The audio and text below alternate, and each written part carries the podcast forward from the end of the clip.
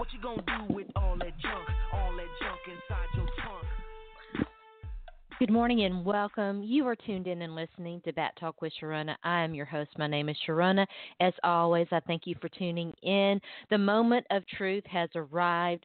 We've been promising, threatening, um, saying that we were going to discuss Juanita Broaddrick and the rape and sexual harassment claims against Bill Clinton and how that factors into Hillary Rodham Clinton and her bid for the um, presidential nomination for the presidential election. We will do that in our second hour. But first up in our sports hour, we we welcome back Robyn Mundy of uh, the Bills Mafia and the Bills Wire to talk about the Buffalo Bills. It's been a long, long time since we've done that. Robyn used to be uh, a frequent guest on this show. In fact, was um, one of the the many uh, supporters of the show early on when we first started this. And it had been way too long since she and I had sat down and, and chatted. I had been intending to get her on the show. So fortunately, we were able to sit down last night and talk about the Bills. Talk about the season that they're having, the Ryan brothers, Tyrod Taylor, uh, a lot of other different things. It was such a pleasure to to chat with her. And then we talked a little bit about the Thursday night uh, football game. We did not get an opportunity to do uh, N F L picks last week because we only did one podcast. That was Saturday morning. I have been fighting an upper respiratory problem, and it really has just almost sidelined me. It I'm feeling a lot better, and thank you to everyone who's touched base with me and, and wished me uh, well on getting better. And I do feel better, but it's actually just exhausted me. And then, you know, it's interesting um, when we made the decision to, to talk about the um, the debate, the second presidential debate, and these harassment and rape claims against Bill Clinton. Um, I, I knew that it was time, and I'm I'm glad that we're doing it. But I also I couldn't sleep last night because I kept going over and over and over in my mind how how to address it and how to handle it, because I think we have to be sensitive about these things. So I didn't get a lot of sleep. Um, but we're here. We're back. We're going to be real. Our second hour is going to um, to really delve into some things, and it's going to be hopefully an informative and, and interesting talk. But again, first up, our sports hour. We'll take a quick break. When we come back, my chat with Robyn Mundy, uh, talking about Buffalo Bills, Tyrod Taylor, and a lot of other different things. So stay tuned in. You are listening to Bat Talk with Sharona. And look at it go. He could go all the way.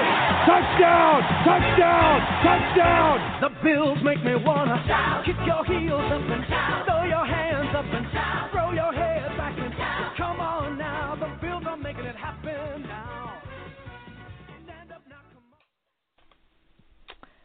All right, welcome back. I'm joined now by Robyn Mundy. Robyn is a friend of the show. It's been way too long since we've had her on, but in the early days, she was a very frequent guest and always such a pleasure to chat with. And, of course, she's a Buffalo Bills girl, and um, so we're going to be talking about the Bills today. It's been a while since we've talked about the Bills. They are having a pretty good season, you know. It's a little bit of a rough-and-tumble kind of season, but so without further ado, and by the way, Uh, before we really get into the meat of things, as we probably, we are recording this on Tuesday night. It's about, it's a little bit after six o'clock my time, which is Central Time. And so I just sat down and poured a glass of wine, and Robyn and I are going to chat about the Bills. But they're three and two. They're second in the A F C East, and um, we'll be playing this segment for Wednesday morning show uh, where where we also intend to talk about the political elections that are upcoming, the second debate, and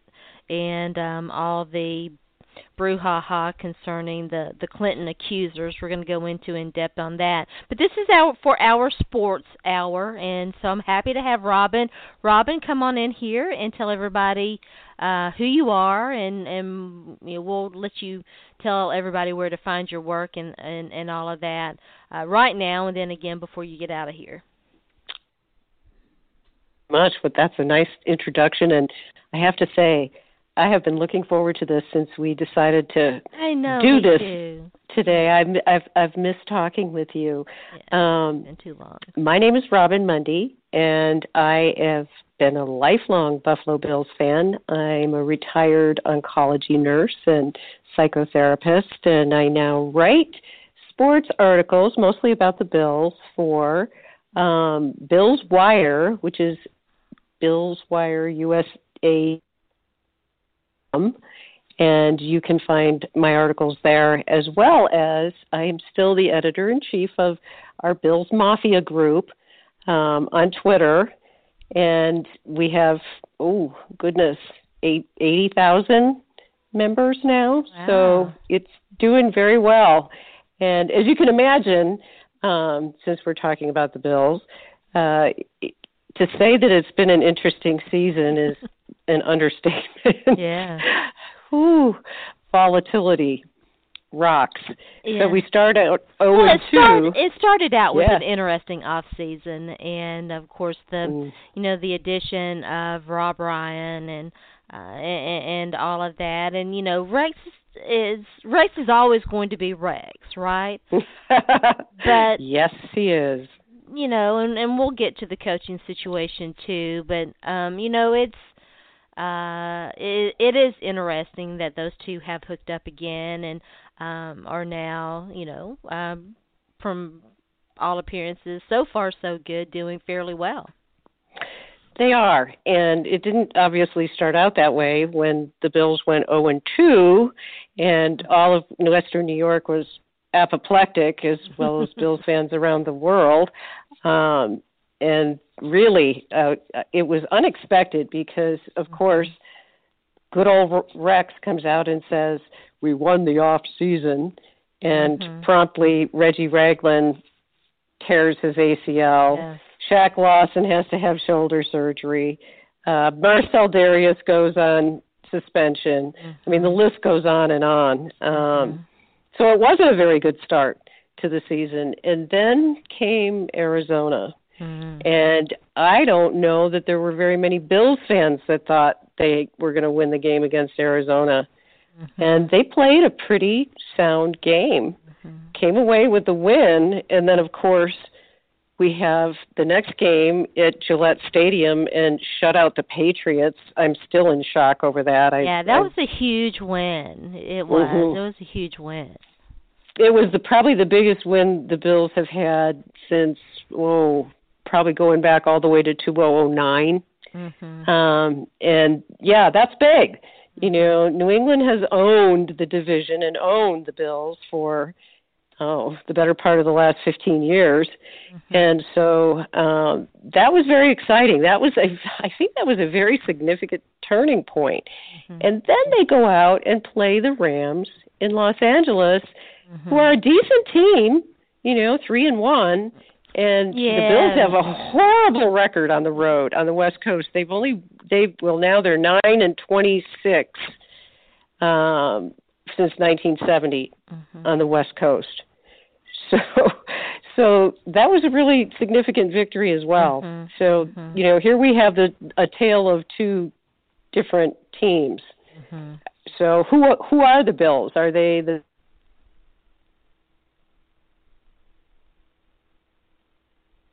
sea change afloat in the A F C East? I don't know the answer to that yet. Yeah, it, it is interesting, you know, and, and we like to to make these generalizations and say, oh, you know, look at what they did before and after we did this and and we did that, but every team is different, and you mm-hmm. know, and and even in in that little bubble, you know, team to team, different, you know, and you mentioned it, teams play differently almost every game. And, you know, a lot mm-hmm. of a lot of that's due, you know, to either injuries or, you know, guys who are unavailable or whatever. And sometimes it's just, you know, it's the nature of the game that change is in, inevitable. And, you know, it's it's really hard to make these these generalizations. Were you... I, I like Greg Roman. Let me just go ahead and start by saying that. I still think that he is a good coach. Um, I did not like the Bills firing him. Were you on board with that change? I was shocked. I mean, I will be just flat out honest to the core here. I was shocked. Um, I actually, when the Bills were oh and two, I was already in my mind, probably like other Bills fans, thinking, okay, well, if Rex goes, then maybe we could promote Greg Roman so we have some continuity on offense. You know, here we go, right? Here we go again, syndrome. Mm-hmm. And no, I was not prepared for that. And I'm probably even more shocked that the team has won three games since then yeah. without him. Yeah. Now, that's a credit to Lynn, yeah. no doubt. Um He, but know, it was also like what he's been able. It was also a wake-up call to players too, right? I mean, you don't make. Yes. It, I mean, it sends a signal that nobody's safe, and you know, um, you true. Can't, you can't discount that either.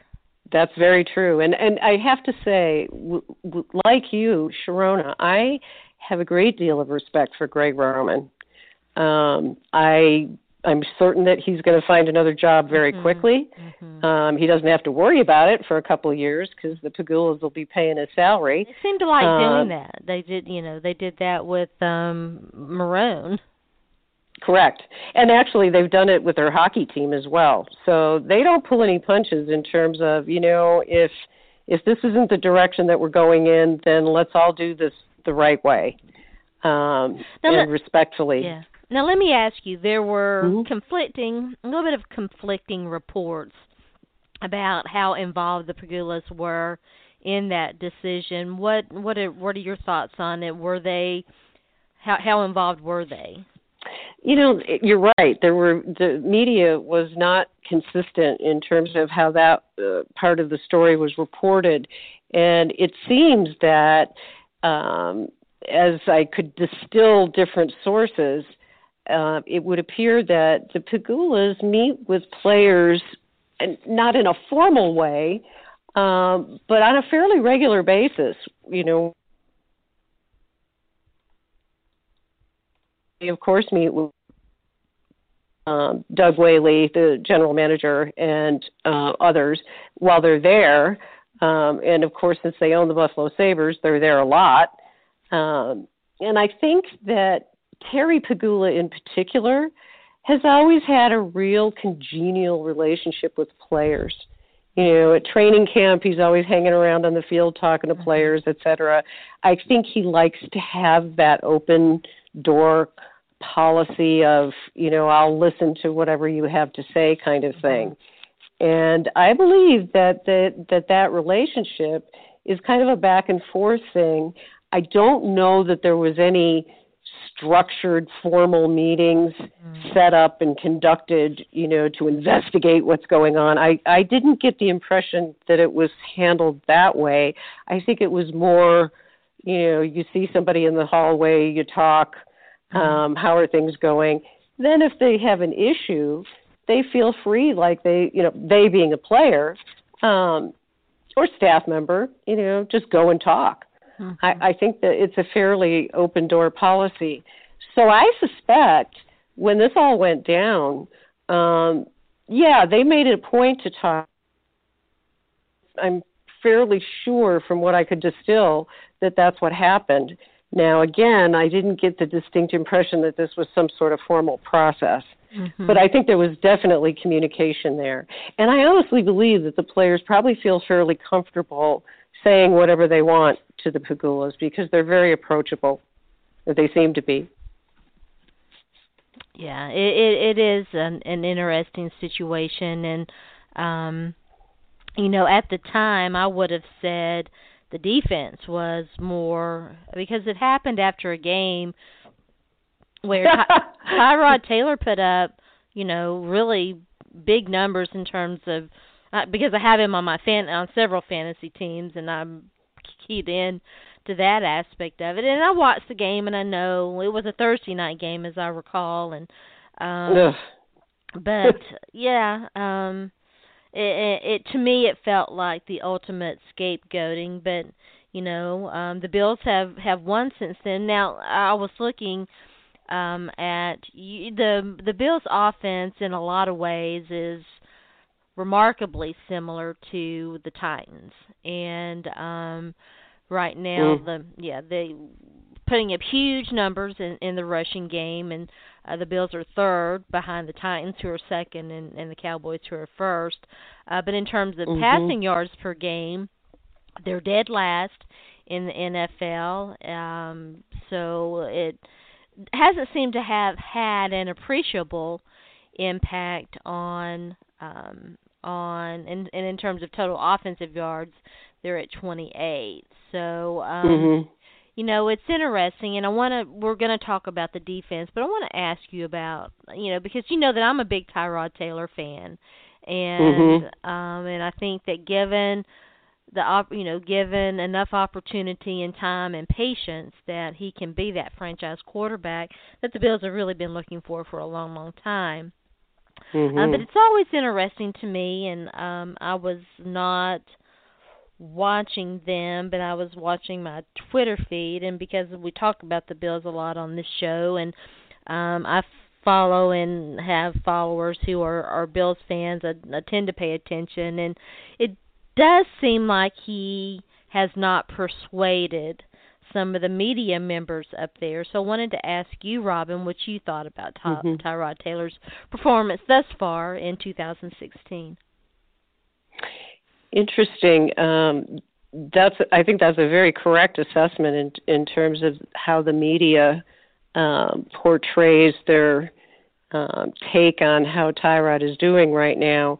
As you know, he has a Um, structured so that the Bills actually have an option out after mm-hmm. this year if it doesn't if he doesn't meet the numbers that they hope that that he meets. Um, so you know there is a little bit more pressure on him um, than you would ordinarily expect for a player that just signed a long-term extension. Mm-hmm. Um, but that being said, I. I'm a Tyrod supporter. It, it, it, it's so interesting, Sharona. I swear we're it's like we're always on the same page. Mm-hmm. I am a Tyrod fanatic, mm-hmm. to be honest with you. I love the man. I love the football player. I, I, I love everything about him. He's he is everything that I would want in the quarterback of my favorite football team. Mm-hmm. He's respectful. Mm-hmm. He's You know, he carries himself, um, I think, in a very professional manner, and he is completely dedicated. I would even suggest that he's almost Peyton Manning-esque in his preparation. You know, he's the first one um, in the morning at One Bills Drive. He's the last one to leave, mm-hmm. and he leaves no stone unturned. And I dare you, by the way, try to find anywhere Anywhere, anything about his social life. Mm-hmm. He doesn't yeah. have one. Yeah, and it, if he does, it's very undercover.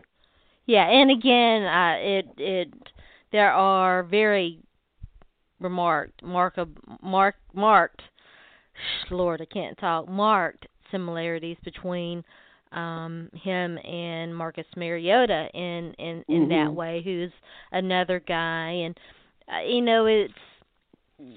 We could have a whole That's right. yeah, we could have a whole segment on the perception between how different people perceive different quarterbacks and, and what skill set they bring and, and all of that because mm-hmm. you know it's it's very interesting and, and I don't profess to follow everybody and and know everything but from and just judging on off of my uh, Twitter feed and the things that I see and the list that I have compiled and and have, it's uh, it there does seem to be some dichotomy between how people people perceive running quarterbacks like your Marcus Mariota, like your Tyrod mm-hmm. Taylor versus a guy, you know, like Jameis Winston, who is, you know, a prototypical drop-back quarterback. And it seems to me like, and again, I'm just judging from, you know, from my um, perspective, it seems to me that guys like Jameis Winston, who's been horrible this year, absolutely horrible this year, get a lot more leeway than guys like Marcus Mariota and, and Tyrod Taylor. Oh, for sure. And, you know, regarding Tyrod's talent, I think the only question mark that's left regarding his ability to be that franchise quarterback is whether or not he can calm down in the pocket. Yeah. And and that's really the only question mark that's left, because his long ball accuracy, you know, and I don't think anybody can throw a prettier pass through a donut hole than he can on the run. You know, he's mm-hmm. he's gifted that way. But, and it's odd the way his gifts lie, because as a true pocket passer, I think that's where he struggles the most. And oh, yeah. I mean, he's still settling down, trying to get comfortable mm-hmm. there. Yeah, and and reading his progressions. You know, last year, you can really see where he's growing. And, and that's the other thing that I think people, you know, people assume, okay, this guy's, you know, in his fifth year, what's fifth year, sixth year that he's been in the league, and, you know, oh, well, he should be further along in his development. Well, he's been a backup quarterback. You know, he's only started like sixteen games, I think, mm-hmm. for the Bills. And so, you know, we got to give him a little time to develop. But I do think he's got all the prerequisite skills to be that franchise quarterback. Hopefully the Bills will be patient with him Um, and allow mm-hmm. develop as, as he needs to. I was not a fan of how they structured that contract. Again, I thought that it, um, and I don't want to bring race into it or or any of that, but I did feel like it was not as. I mean, look at what Brock Osweiler got in mm-hmm. in Houston, and and again, it's a little bit, you know, I do think that race plays a part in it, but it's also that I think that we tend to to we collectively, sports media collectively, tend to, and I don't, because I value what a guy, a dual threat guy, can bring.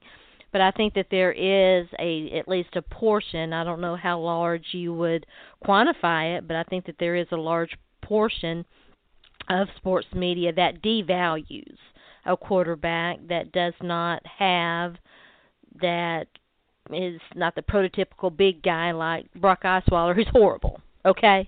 They're, they're not even, I mean, everybody's talking about buyer's remorse and everything, yet he gets the big bucks, and you see what they did to Tyrod. It really did bother me.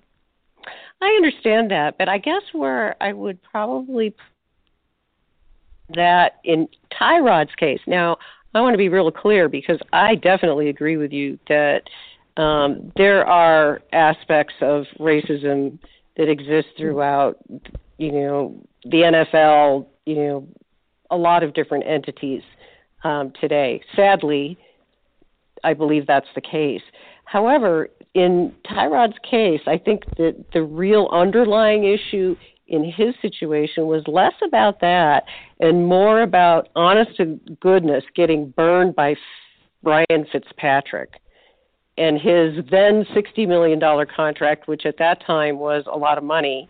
Um, Imagine me saying sixty million dollars isn't that big of a well, yeah, contract for like, quarterback. Yeah, but like the Texans haven't. You know, maybe the Texans front office is oh. dumber, I, I guess, but what has Brock Osweiler done? Nothing. I mean, Tyrod Taylor well, that... Tyrod Taylor had a better track record oh. and got lesser money than Brock Osweiler. That's not even in in doubt. Well, that's true, and and that I, you know, I I guess I don't know the Texans front office. I, I really don't. I have no idea, you know, what their situation is like. But I can tell you that the Bills truly, really, and even the fan base, um,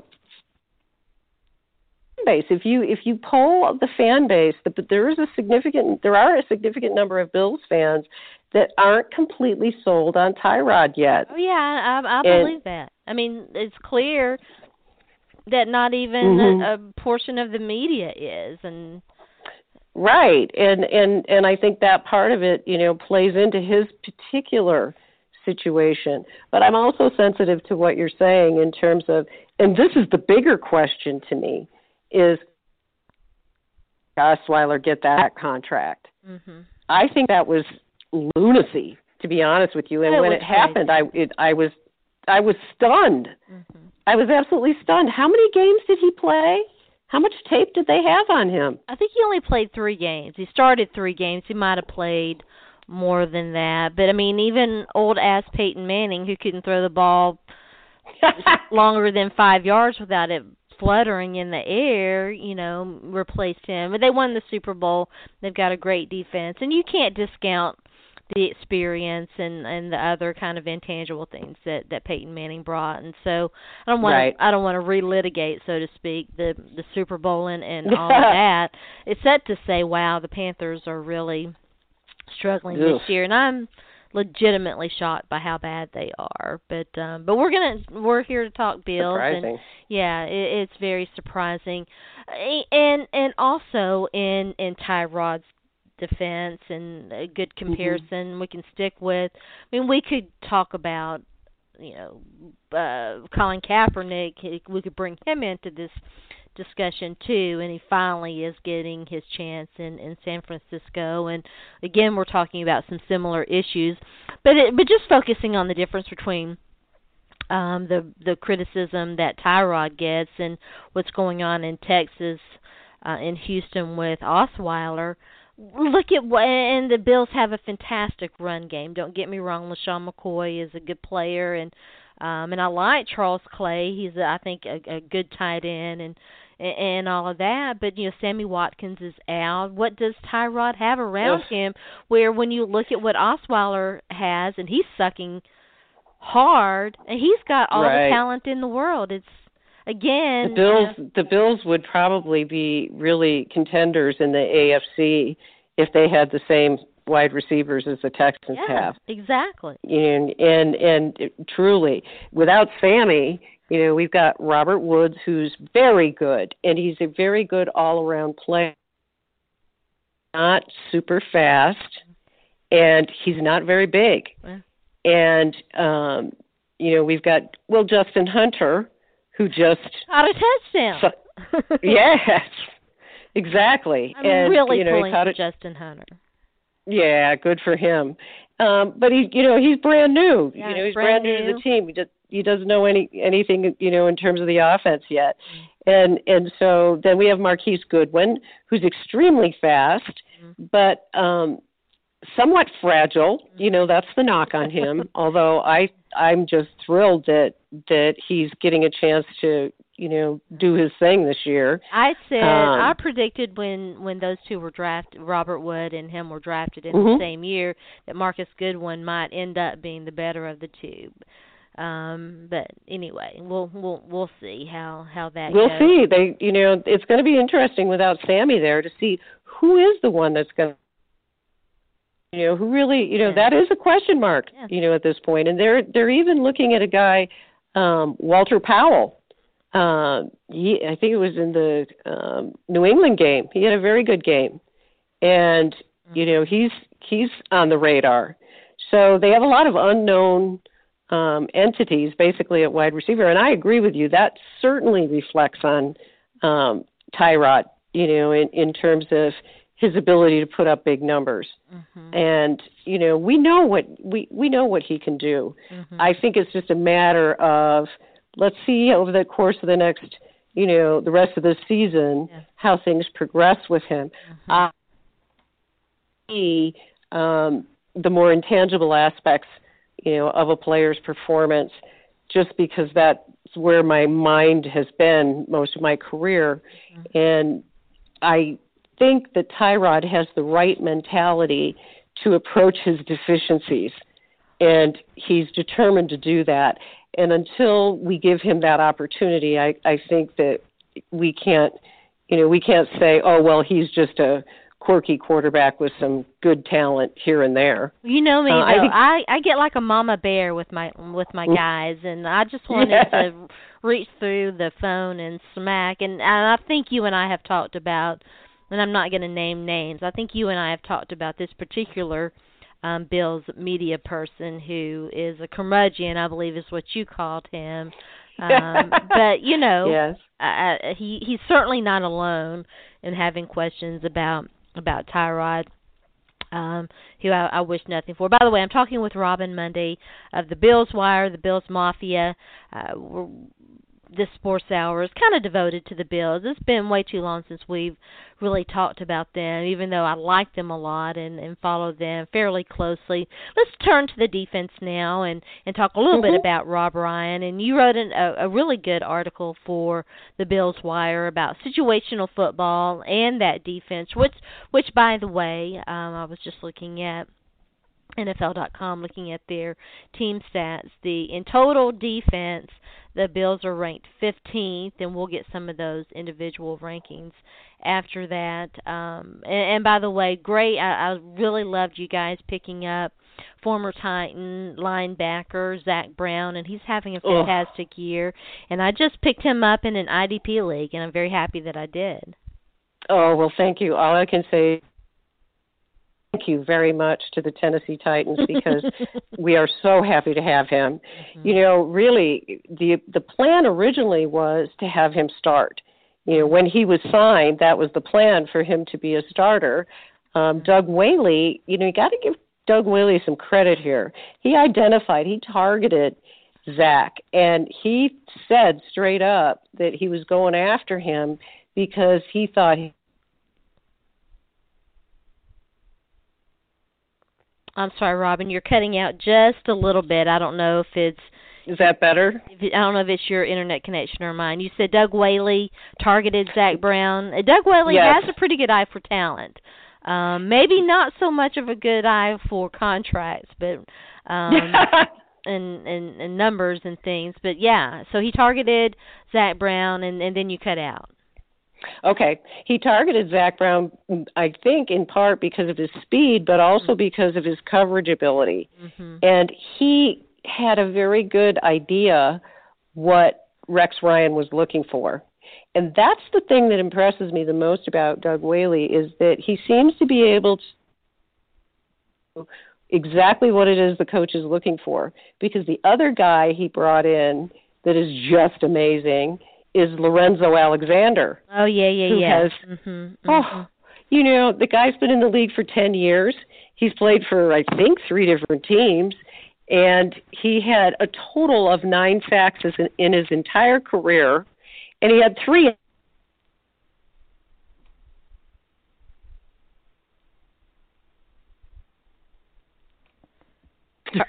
All right, Robyn, I lost you again. He had three...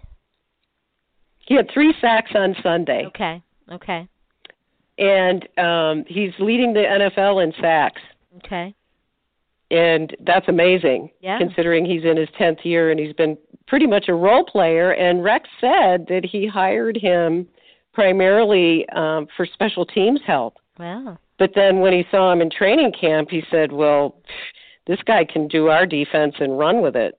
And as a matter of fact, um, I don't I don't know if the... I press conference, Rex Ryan said, he was asked by a reporter, um, what are you going to do when Shaq Lawson comes back? How are you going to sit Lorenzo down? Mm-hmm. He said, I'm not going to. Well, see, there you go. Much different answer from what Dallas, the Dallas Cowboys gave about Dak Prescott, which we'll oh. um, talk about. If, if Robyn wants to weigh in, we can let her weigh in before she gets out of here. I was looking at the individual numbers. The Bills are ranked thirteenth in, in rushing defense, and I believe seventeenth in, in, in the passing. Let's see here. No, no, no, no, no. I'm sorry, thirteenth in... Uh, rushing defense, and let me, I pulled up the wrong thing. Passing defense, they are ranked, yes, yeah, seventeenth in in passing cool. defense. Um, are you surprised by those numbers? Actually, I am, and I guess what it shows is the how terrible that Jets game was. Oh, okay. it, it, it is a little bit surprising. Um, you know, when you've got the well, N F L sack leader and you've got a guy that's, you know, d- tackling everything that moves. These are team stats. Uh, now, these are team stats, mm-hmm. and so... Um, you know, and, and it's still early on. There's still time for oh, assessment yeah. and and all of that. If you had to, to give a grade, and again, it's early, but if you had to give a grade to mm-hmm. Rob Ryan and to the the changes that he's made in, in the Bills' defense, how would you grade him on a on an A to F scale? Right now, um, at this point in the season, a very solid B. Okay. Okay, right. um, above average. Okay. I think I, I think what he's doing in particular is is somewhat unique because he doesn't really have a defined role on the defense. He does quote whatever they ask him to do, mm-hmm. and one of the things that they asked him to do was to address red zone defense mm-hmm. because the Bills were one of the league last year in red zone defense. And I believe now they're either number one or they're close to the top. And that can be attributed directly to Rex Ryan. The players even say so. Okay, okay. So I, I, the reason I'm giving him a solid B and not an A is I want more time. I want to see if they're, be, they're going to be able to sustain this. And I think they will. Yeah. Very, very interesting stuff. What, what are... Um, well, let me break it down into two parts. And again, I'm talking to Robyn Mundy from the Bills Wire. Uh, we're spending this um, this sports hour talking talking primarily about the Bills, and we'll talk about some other things. We'll get her to do a Thursday night pick with us. We didn't do N F L picks last week because we only did one podcast, and that was a Saturday morning podcast because I was sick, and I'm feeling a little bit better. Oh. I'm still a little bit Yay. under. Yes. And again, this is for the Wednesday morning podcast. So um, let me break it up into two parts. From a media perspective, what what do you think the expectations are? And then we'll talk about fan expectations because, and I followed the Bills for a long time, and I, and we know how heartbreaking the Bills can be for their yeah. fans. Oh, like no other team, yeah. maybe the Browns. Um As far as the media's expectations, that's a hard one to gauge because the media varies. And I think sometimes the national media varies a bit from the local media. Um, and I, I tend to, mm-hmm. yeah, I tend, I tend to pay attention a little bit more to the local media because they tend to know all the players' names um, and that sort of thing. Um, and most of the, most of the local media, I think when the team went oh and two, they, they they felt a similar swoon with the fan base, like, oh, my God, you know, is it possible they could just, like, totally tank again? Um, but now you'll see, like, for example, today was the first time I've seen a positive article written about Rob Ryan. Well, there you go. Um, was it in Vic? a long time. Was it Vic? But yeah, Vic Carucci. Okay. And he's a wonderful reporter. He's been around for a long time in the Western New York community. He's been in other places, too.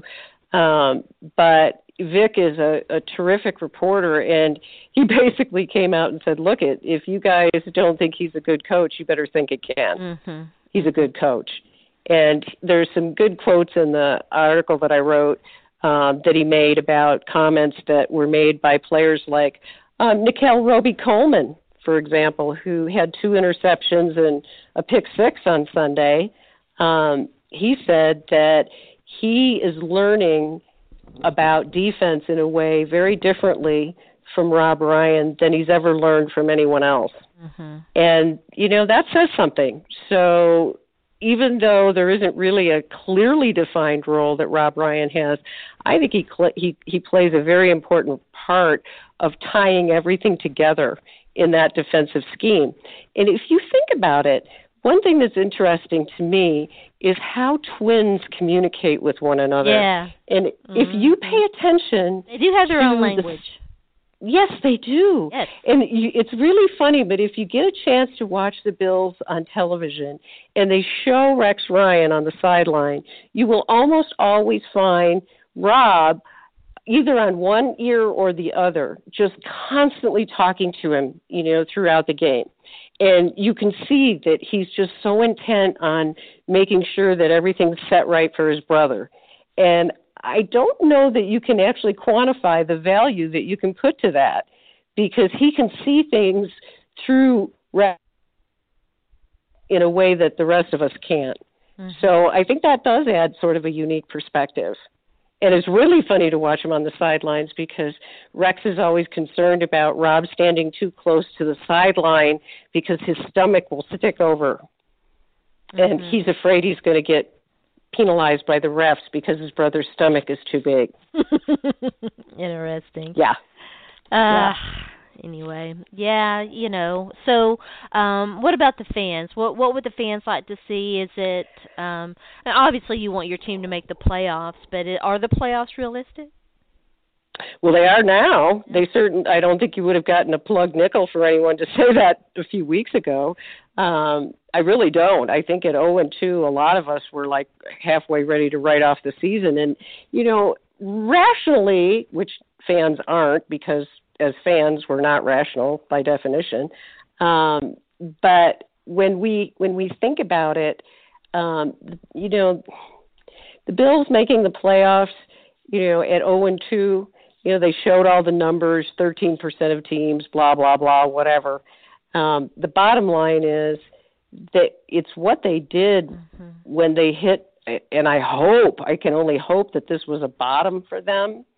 You know, uh, they let go of an offensive coordinator. I mean, th- these are things that you don't really want to have happen, you know, early in the season. Mm-hmm. Um, and for whatever reason, it galvanized this team in a way where uh, maybe Rex said, you know, the perfect thing for us is to have to play Arizona and New England um, when they were oh and two. Uh, it, it was tough. The fans overall, I think, well, and you know this because you're you're attached to the team somewhat as well. Um, the fan base is probably one of the most, I don't know, resilient is the word that Rex Ryan uses about the fan base, and I would say that's probably yeah. true. But the word yeah. the word the word perseverance comes to mind. We persevere. Probably better than most, um, given the circumstances that we've endured. But I think this fan base is very um, realistic. I, th- I think the fan base, to be very honest with you, I'm not sure how they're going to handle if the Bills are successful, to be honest with you. It's like, okay, so they win these. It, it's hard for them okay, to when believe is the next shoe going to drop? Yeah. Yeah. Yes. And, and I think I liked the, it's been sixteen years. I know, and I liked the comparison to, to the Browns, but I would also, if you would, allow me to compare them a little bit to the Detroit Lions too. Oh yes. You know. Oh yes, absolutely. And that you know that, that goes right back to nineteen sixty when mm-hmm. you know Ralph Wilson bought the team. He came from Detroit. And the first original team colors were the same as the Detroit Lions. So, yeah, we have we have our connection. The mm-hmm. teams of the Great Lakes. yeah. We often curse the curse of Lake Erie. That's what most of the Browns and Bills fans talk about. Yeah. Uh, Very interesting. Um, since we didn't do picks on Uh, week, this is what, week six, so week five. Well, actually, before we even get there, I want to just real quick talk to you about, because we were talking about expectations, and I meant to ask you this. Um, you know, the Browns have,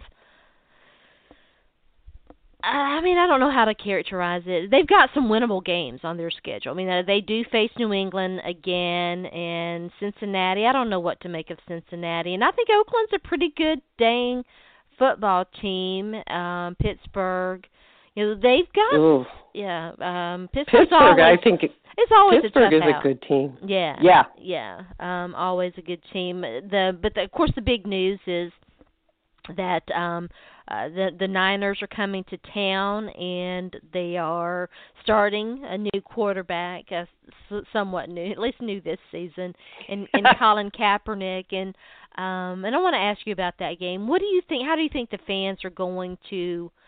Because there has been a lot of controversy over his quote-unquote protest, how do you think the fans are going to react to him? Oh, you know, it's hard to say. Um, if I go by my Twitter feed, I would I would have to say that I I think they're I think they're a pretty patriotic group. Yeah, I would say that. And and I think I would it, agree.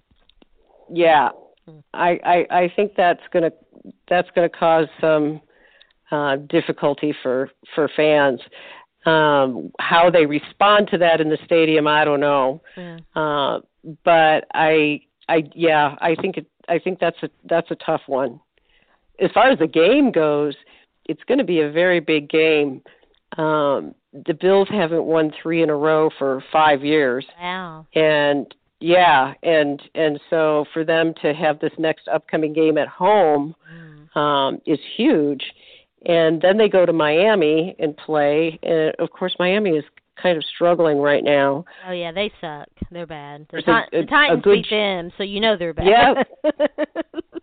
Yeah, I was going to ask you about that because I, I thought that the Titans played a really – I thought they played a good game. Well, they did. And the big thing for the Titans, and uh, we, we talked about quarterbacks early on, I mean, the Titans have lost some really close games, and I don't – I'm not piling mm-hmm. on him because I'm a big fan and I've defended him, and I'm going to continue to defend him. And I meant to mention this when we were talking about Tyrod too. Um, Marcus Mariota is in his second season, his second year. And mm-hmm. Tyrod's really only in his second season starting. And so, and people, correct. You know, patience is so um, underrated, and people Ugh. forget that these guys are, in, in terms of starting and, and, and what have you, are very young, and and they're going to make mistakes. And I was going to ask you about the Tyrod lining up in the wrong position thing, but I, we're waiting. You know, it happens. Give him a oh, break. Oh, for sure. He's, it, yeah, he's in his second season, you know, starting. They, people. They asked him. I mean, I know he's not a veteran, but, you know, cut him some slack. My goodness. Oh, absolutely. Absolutely. Back, and I back, think he, he laughed about that more than anybody else. He's so great. I love him. So, but back to the Titans, the the problem uh-huh. that they've had, and I'm not trying to pile on him because I understand, you know, the game has been going very fast for Marcus Mariota this year, and he's turned the ball over. And mm. um, you know, the big difference for the Titans this week, whether, I mean, not turning the ball over and sustaining drives and getting points and, and all of these things are good in so many different ways, and it does allow your defense to play a little bit differently when you when you're ahead and, you know, and you've got mm-hmm. a comfortable lead. And so it was a good win for them, and I'm hopeful that they will, you know, sustain that. And they've got the Browns, uh, who have beaten them, what, twice in a row now in, you know, terrible fashion. So anyway, um yeah, we'll see. We'll Interesting, see. And I I can tell you, I, I keep my eyeballs on the Titans for two reasons. I have Delaney Walker on oh, my yeah. fantasy team. He had a good game, and I love.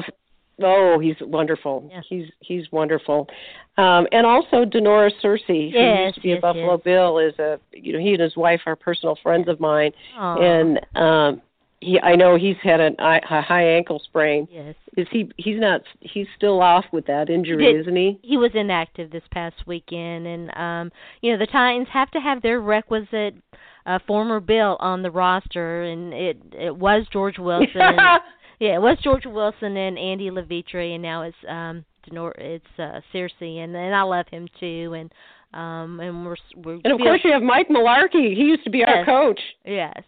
Yes, well, you know, we'll have to come back and we'll talk about um, Mike Mularkey because I didn't think that he had been given much of an opportunity in either Buffalo or Jacksonville, but that's neither here nor there. All right, so, mm-hmm. um, yeah, it's it's definitely an interesting uh, schedule. You've got San Francisco coming up, and then uh, Miami, as we mentioned, um, New England travels to Buffalo. You've got, let me see, one, two, three, four, Wow. Are the rest of your – no, wait. One – okay, so this next game is at Buffalo. You travel to Miami. New England comes to Buffalo. And then you've got to really – right before your bye, you have to travel to Seattle and take on the Seahawks. And so that's, you know – Oh, that's, yeah. That's, um, that's going to be an interesting next four games before you get a bit of a break. Oh, for sure. And um, big game. And that, that circle your calendar for the Patriots mm-hmm. turn in Buffalo, because that one's going to be turned up. Yeah, I bet. Yeah, interesting. Um, all right, so uh, before you get out of here, I want to ask you, there's so many other things that we could have talked about, but it's, you know, I, I want to let you get out of here. Uh, Broncos, Chargers, Thursday night. The Chargers, boy, they lost a heartbreaker last weekend. They Ugh. could end up firing Mike McCoy, you know, before it's all said and done. The Broncos are really playing well. Um, how do you see this game stacking up? Well, I think the Broncos, I think the Broncos, although I would not be surprised to see the Chargers come in and do some damage. Chargers um, have been it's kind be interest- of a thorn in the, the heel of the Broncos oh, on, yeah. occasion. Oh, yeah, on occasion. Mm-hmm. Yeah, I mean, it doesn't seem to matter, I don't think, over the years, what the record is of either team. When they play each other, it's a dogfight. Yes, it is. And And I that's why I, I don't know what to say about this upcoming game, because Gary Kubiak, of course, is, is not going to be coaching yeah. in the game. And I don't think that should be much of a problem, but, I mean, you never know. Um, that's their head coach. Yeah. Did they have they said? Galvanize them, it may not. And who's going to coach? Have they said yet? I thought it was their offensive coordinator, but I could that's, be wrong. That's what I was thinking, Maybe. too. Although, you know, Wade Phillips has been a head coach, and so, anyway, yeah. Wade Wade's good right where he's at. Yeah, I agree. And, you know, he does a, he does a fine job, you know, um, with defense, and mm-hmm. he always has. He's like Rex in that sense.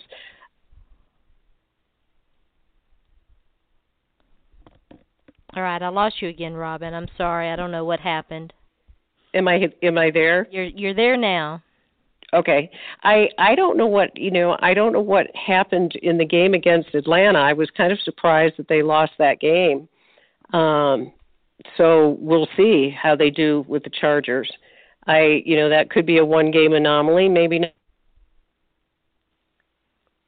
Maybe they'll have a hangover.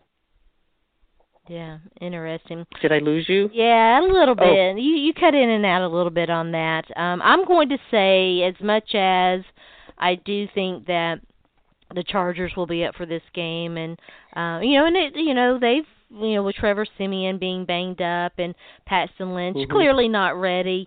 It it really, in a short week, it really is a prime opportunity, I think, for the Chargers to get back on track. And, and I certainly do think that they could win this game, but I think that the Broncos are going to win it. That's my sense of the situation. I think the Broncos will ultimately win, but I don't think it's going to be easy. Yeah, no, I don't either. And then I expect it to be a closer game than – they always do kind of seem to be close. Um, mm-hmm.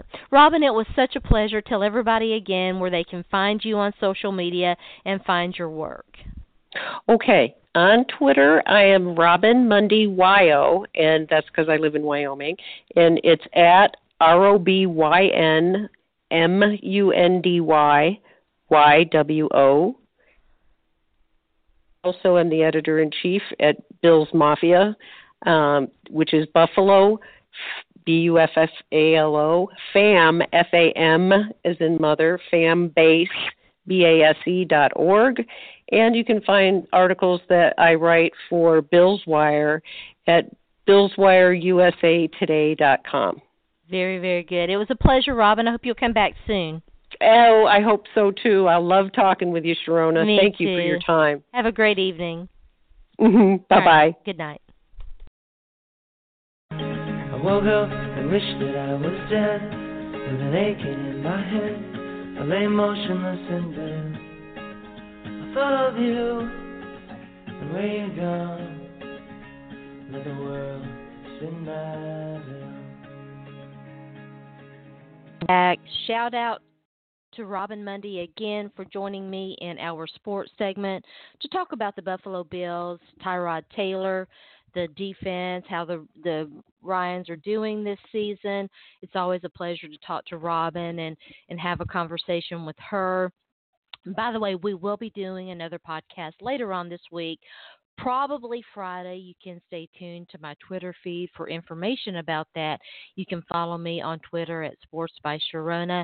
Uh, and if you want, let me know. Uh, always looking for different points of view. Um, disagreement is good as long as it's handled appropriately, and uh, we can uh, you know, there's a lot of uh, disagreement uh, about the, the political climate and the elections, and we're going to, to be talking about that here in a few minutes. You know, disagreement is good, and, and discussion is good, and debate is good, and it, but it's all in how you handle it, and I think we can all do a little bit better in in how we do those things. I've been, I know for me personally, I've been working a lot on on those things, and you know, I've made a lot of mistakes in the past, and you know, mistakes are fine if you learn from them, right? And and so I, I certainly have been striving to do a lot better in terms of, of disagreements and and what have you. Uh, and again, we'll be talking about the second presidential debate, and we're finally going to have that discussion that we've been promising you that we would have regarding Bill Clinton, uh, the women who have accused him of sexual harassment and rape, as well as the uh, Kathy Shelton situation. Uh, Kathy Shelton was a twelve-year-old child who Uh, had accused of, uh, a man of raping her, and her defense lawyer was Hillary at the at that time was Hillary Rodham. She had not yet married Bill Clinton. She was appointed to the case, and we're going to, to talk about that situation as well, because it is those four uh, four women who have um, who were at the the debate and who have been used as evidence that um, Hillary Clinton does not uh, support women, does not like women. There have been claims of, intim- of intimidation and what have you. So we're going to talk about an hour. But back to Friday's show, we'll bring you your fantasy football fix, uh, this week's N F L picks. We did go ahead and, and, and do the Thursday night game. Uh, also, tonight's Going for Two has been rescheduled. It will be shown tomorrow night starting at eight thirty Eastern Time. Uh, you can watch that via YouTube Live. We'll be tweeting out a link to to that, and Mike Wallert is going to be joining us to talk about the Cleveland Browns and, and the big hot matchup between the Tennessee Titans and the Browns this weekend. Can the Titans get a little bit of that monkey off their back and, and actually, you know, beat the Browns? Um, you know, the there was the infamous comeback game a few years ago, and then last year, I believe they actually just flat out beat them, and and so we'll see. We'll we'll we'll talk about that game, and you know, the Browns. I, I really love their head coach Hugh Jackson, and but you know, their quarterback situation is wow, it's just awful. Um, so many injuries. Injuries are a part of the game. They're they are. You know, I think it would be fair. They're part of the game, but they do happen, so we'll we'll talk about that and um, some fantasy football. Mike is my go-to guy when it comes to I D P, and so I'm anxious to ask him about Jack, uh, Jack Zach Brown, who the Buffalo Bills picked up um, from. He was not uh, his contract was not renewed by the Titans, and he's having a fantastic season um, for the Bills. I'm anxious to ask Mike about that. Mike is always giving me great. I love playing in I D P leagues, so that should be a fun discussion. And also, uh, I'll be sitting down tonight with Matt Wood, our uh, weekly episode. We didn't do one last week for a variety of reasons, but we will be doing one this week. You can hear that on Friday. Uh, tonight's discussion is going to revolve around Yahoo, the, the security concerns with Yahoo, and, and the lawsuit that was just filed against Yahoo and its C E O for discrimination by um, one of the former editors there, a man who is claiming that um, I don't like the term re- reverse racism or reverse sexism. It's all, it's either racism or sexism. Um, so the sexual uh, discrimination lawsuit against um, against Yahoo. So we'll discuss that as well. But we're going to take a, another quick break right now. And then when we come back, the moment of truth has arrived. We're going to have this discussion about abuse, about the presidential elections, about Donald Trump, about Hillary Clinton, Paula Jones, Kathleen Willey, uh, Juanita Broaddrick, and Kathy Shelton. Uh, and by the way, Sam B is um, such a treasure. And if you're not paying attention to her, if you're not watching her show Full Frontal, uh, you definitely need to get on that, because she her takes are on point. So stay tuned in. You are listening to Back Talk with Sharona. Yesterday I cried. Must have been relieved to see the softer side. I can understand how you'd be so confused. I don't envy you. I'm a little bit of everything. All right, welcome back. You're tuned in and listening to Back Talk with Sharona. I am your host. My name is Sharona. Once again, thank you for tuning in. This is going to be a very hard segment for me.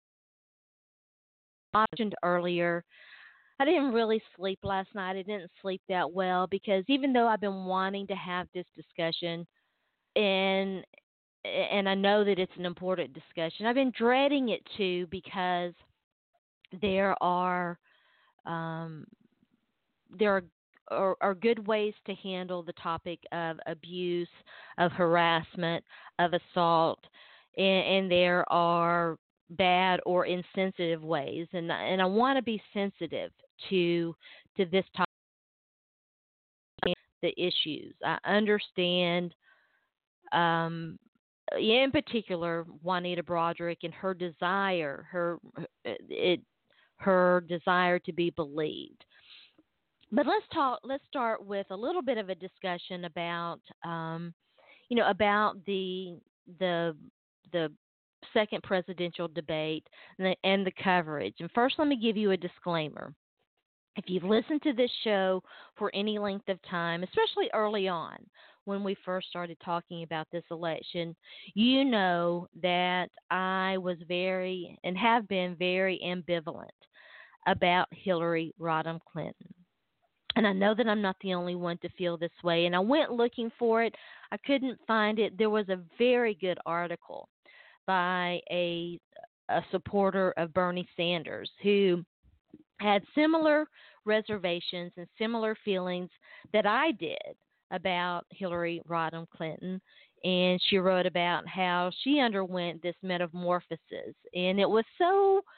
It felt so familiar, and it, it it really kind of tracked how how I felt. If you know the article that I'm talking about, please send it to me, because I definitely want to include it in our links and, and tweet it out for you guys. But, you know, as I've watched this this election unfold, and as I've watched the coverage of the election unfold, it's it's really been kind of an, an epiphany for me. And I realized that my feelings about Hillary Clinton have been colored by the coverage of her. She has been in the public eye for as long as I can remember. She's been a part of of that, um, you know, of that political coverage. You know, early on as, you know, Bill Clinton's spouse and the First Lady of Arkansas. And of course she was an attorney, and she had a career in her own right, and, and obviously a very smart, smart woman, which I think is in large part responsible for a lot of the hate that she gets. So we'll get to that in a minute. But I realized that a lot of my ambivalence was due to that coverage. And but as I have matured and and really given it some thought, you know, really spent some time in introspective uh, thinking about why I felt the way that that I did about her, and it a lot of it had to do with with the coverage, as I mentioned, but also with And I think that this is something that, that women do tend to do, and that is projection. We project onto each other how we would handle a particular situation, talk about something, or how we would do something.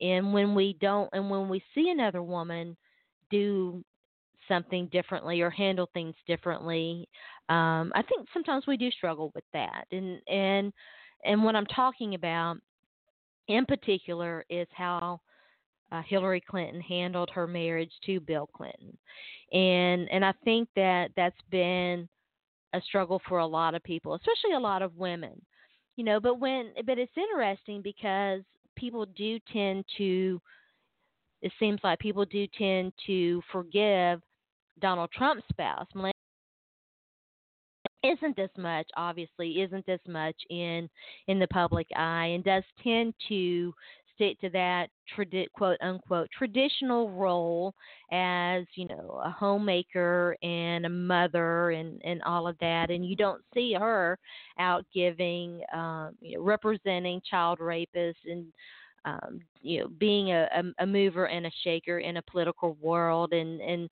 Um, and so all of these things, I think, are kind of tied up in into our perspective uh, of Hillary of Hillary Clinton. And for me personally, because I've been up close and personal in the political um, arena and have dated a politician and have had to deal with some of the, the the same things that Hillary Clinton has dealt with, and because I handled them differently and I did things a little bit differently. Um, I think that that kind of colored my perspective of her. Um, but you know, it's hard. What, you know, when, when you have, when you're married to someone or you're in a relationship with someone, dating someone, whatever, with a wandering eye, in, in Bill Clinton's case, probably a little bit more than that. You know, what do you do? Do you stand by your man? I mean, it's like women are damned if they buy your man. Do you, you know, do you leave your man? And we've had this discussion before. If Hillary Clinton had divorced Bill Clinton, the narrative would be, well, she couldn't make her marriage work. What makes us think that she can run this country? You know it, I know it. If you're honest with yourself, you know that that's true. That would definitely be the narrative. But she didn't. She didn't divorce her, her husband. She stayed with him and, you know, weathered all of those storms. Um, and and I think that it's been hard for for women to – I mean, we've struggled with that, with how we feel about that. I know that I have personally, and I don't think that I'm alone here. You know, but the coverage of, of her – it has definitely been a factor, I think, in how people perceive her. And it's really continued on into debate coverage, the, the election coverage, which has at best been inconsistent. I know that there are some media pundits who want to think that uh, the coverage has been generally good. I would take issue with that. I think inconsistent is probably the best word for um, for the coverage, and, and that became even more glaringly apparent to me as I was watching the second presidential debate and the aftermath, actually even before that, leading up to the second presidential debate and, and the aftermath and the coverage, and and how the the headlines were were screaming, oh, you know, like they went after each other, and, you know, it was a knockdown drag, drag out and, and all of this, when I was like, what, which debate did you watch? Because while Donald Trump definitely spent a large portion of the time attacking her personally, for the most part, she, she stuck to the issues and, and, between the two, answered the questions far more consistently than, you know, than he did. Yet the headlines in the coverage made it sound like that it was it was equal, and it wasn't equal. That I that I feel the the coverage has has been in. what is probably an unwise decision to try to be objective in a campaign that's anything but. There has been an overreaction by the media to to to try to balance coverage, and and it really has, I think, factored into into the perception uh, of Hillary Clinton. But I want to get to to these four women, and I want to talk about that. Um, but but before we leave the coverage, I, I want to say the other thing that, that struck me about it was all the headlines congratulating Donald Trump and saying that he won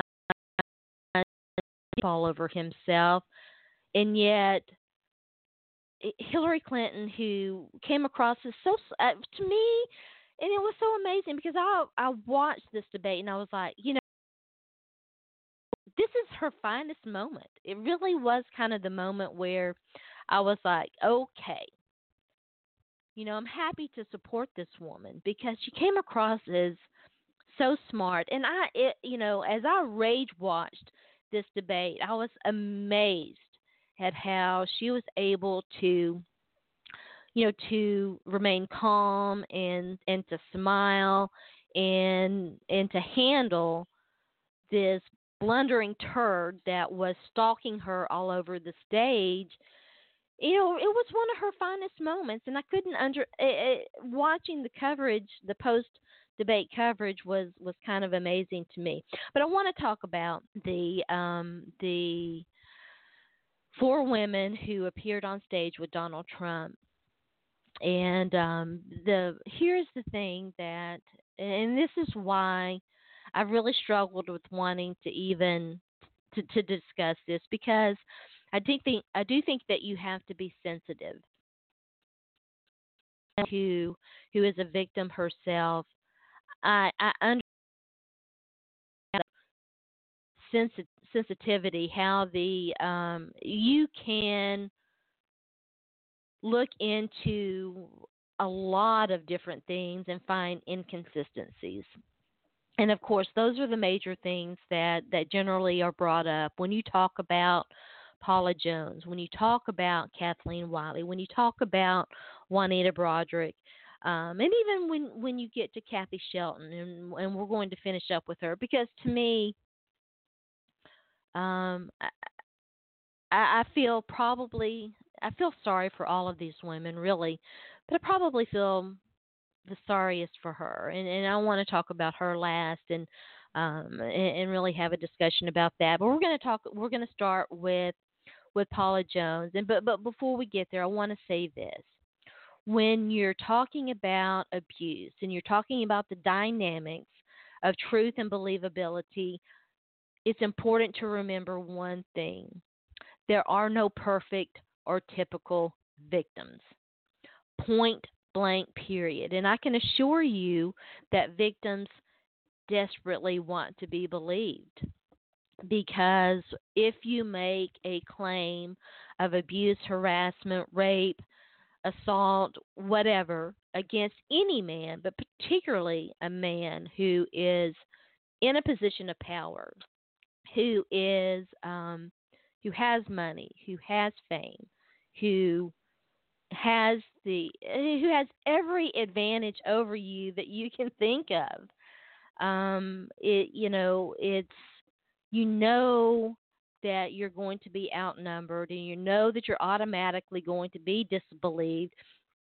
You know what's at stake, and you know what you're going to be put through, and none of it's going to be pleasant. So, um, it's important to remember that. And, and, and that's why I want to be sensitive about this, because I understand that there are going to be inconsistencies. Okay. There are going to be things that don't necessarily, um, you know, that don't necessarily track, and, and, I understand that. And so, you know, it, I think it's important to remember that there are no typical victims here. So we're going to take a quick break. Let me lubricate my vocal cords because, again, I've been dealing with this um, upper respiratory infection. When we come back, we're going to talk about these women, so stay tuned in. You're listening to Back Talk with Sharona.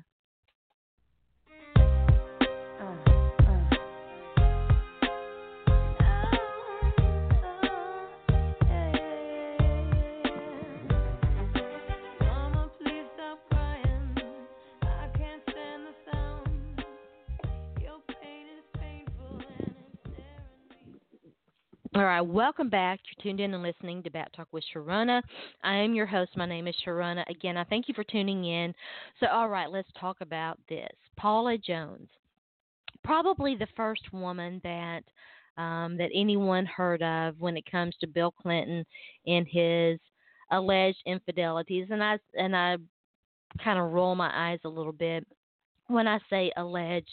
Uh, there's pretty good evidence that Bill Clinton, uh, at the least, is a horn dog or was a horn dog. We don't know. Well, I don't know what he's doing now. And, and you know, here's the thing. I try not to get into people's personal lives and, and relationships. And we've talked about that a lot on this show because, you know, what makes a, a relationship work is is personal to to the two people that are in that relationship. And, but when you're running for president, as, as the old saying goes, everything is fair game. All, all's fair in love and war, right? So Paula Jones is probably the first woman, right, that, that anybody heard of when it comes, when it came to Bill Clinton and women and harassment. And she uh, was a, Uh, a woman who filed a actually filed a sexual harassment against Bill Clinton, and um, we, we will talk a little bit about the details, um, simply because um, I think it's important to set a little bit of that background. But uh, the he, Paula Jones, she, and she filed her lawsuit back in nineteen ninety-four. She worked for the state of Arkansas in one of their um, political commissions. It was the Industrial Development Commission. I'm looking right now at a Vox article. We'll be tweeting out links to all the articles that we are using just as a reference point. Um, she claimed that he invited her back to his hotel room. Uh, advancements were made. She rebuffed them. And, um, you know, he made sexually suggestive remarks, tried to kiss her. And then at the end, she said that he said, "You are smart. Let's keep this between ourselves." And this was a big lawsuit. It dragged on for a number of years. And it's important because there, because um, Juanita Broaddrick, who we're going to talk about in a minute, made an appearance in, in this lawsuit. And, and the infamous affidavit that um, that she signed, where she recanted her claims against, excuse me, against Bill Clinton, and uh, ultimately that lawsuit, um, a federal judge granted summary judgment in, in Clinton's favor. It went up on appeal. It was ultimately settled for uh, eight hundred fifty thousand dollars. And two hundred thousand dollars of that went to Paula Jones. The other went to her attorneys for their legal fees, and Bill Clinton admitted no wrongdoing, um, which is typical in, in, in settlement agreements. So um, the the evidence in that case, and we're not going to, again, we'll tweet out some links to this. The evidence in that case were, were kind of interesting, and there, as they're typically are, there were some inconsistencies. Listen, I don't have any doubt believing that, you know, Bill Clinton made advancements to her, that she rebuffed them or whatever.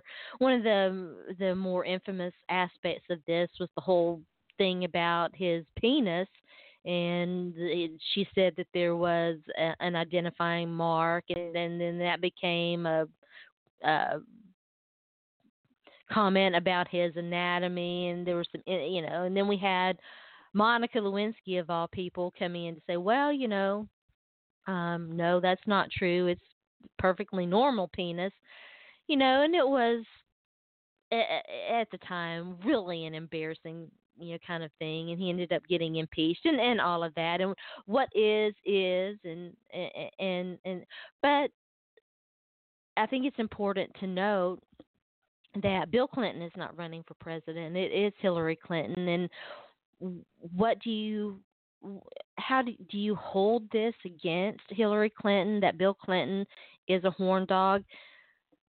And let me tell you something. If if you're going to be holding um, men being horn dogs against women, well, there are a lot of women out there who um, who shouldn't have jobs, right? Because there are a lot of horn dogs out there.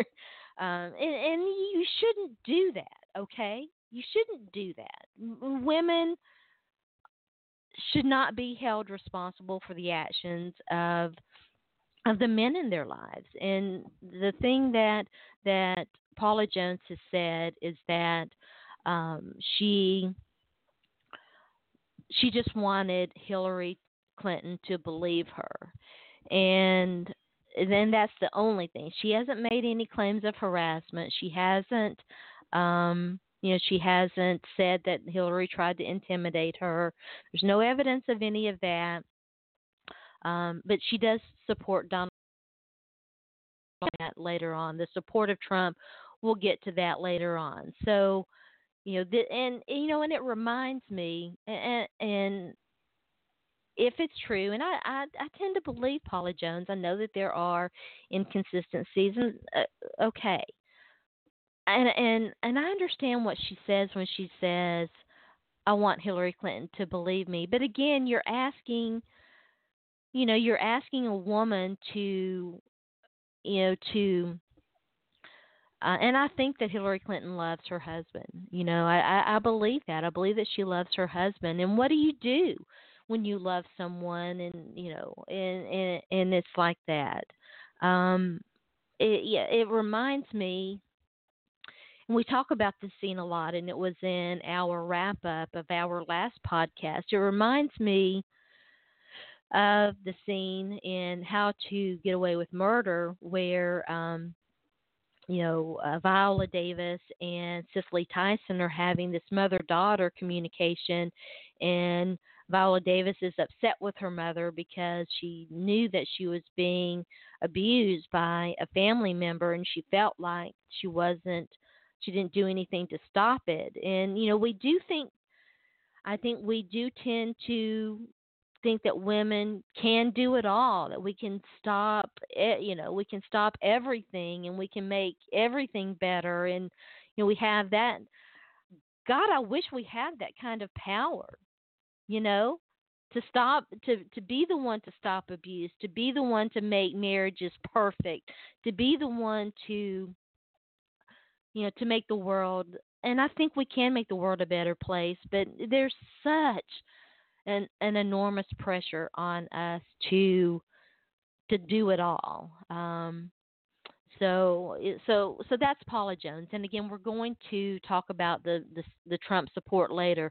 Now let's discuss Kathleen Willey, um, Willie Wiley, her sexual harassment claim, which is um, more troublesome in terms of proof for her um, than Paula Jones and her claims of intimidation.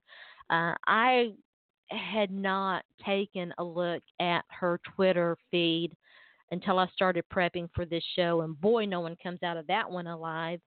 Um, it's disgraceful. Let me just say that it is disgraceful, and and especially the things that she has to say about Barack Obama are are disgraceful as well.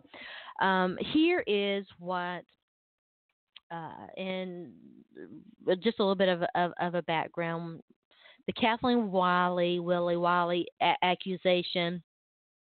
Um, in nineteen ninety-three, she was a volunteer in the Clinton White House.